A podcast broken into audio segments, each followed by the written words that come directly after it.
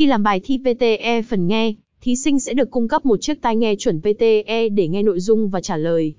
Vậy nên, khi ôn luyện các bạn cần phải lựa chọn cho mình thiết bị tương tự để làm quen với âm thanh, cũng như cảm giác như trong phòng thi thật.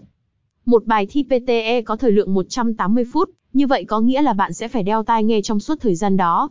Điều này có thể gây cảm giác khó chịu hoặc nhức đầu, và khiến bạn khó tập trung khi làm bài.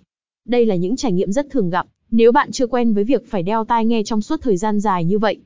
Đó cũng chính là lý do các bạn cần chọn cho mình một chiếc tai nghe tương tự, như thiết bị được Pearson cung cấp. Trong quá trình ôn luyện tại nhà, các bạn sẽ quen dần với việc phải mang tai nghe thi PTE trong thời gian dài.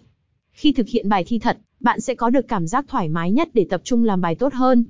Cách chọn tai nghe để luyện thi PTE đạt hiệu quả nhất. Tai nghe thi PTE quan trọng như thế nào? Luyện thi PTE thích hợp với tai nghe gắn mic nào? Khám phá một số điểm thú vị về phòng thi PTE. Vậy tại sao lại có những review như trên? Lời kết cho các thí sinh. Chinh phục target PTE 79 chỉ trong 3 tuần với 4 tips cực hay. Nguồn tài liệu PTE Listening từ Pearson giúp ôn thi hiệu quả.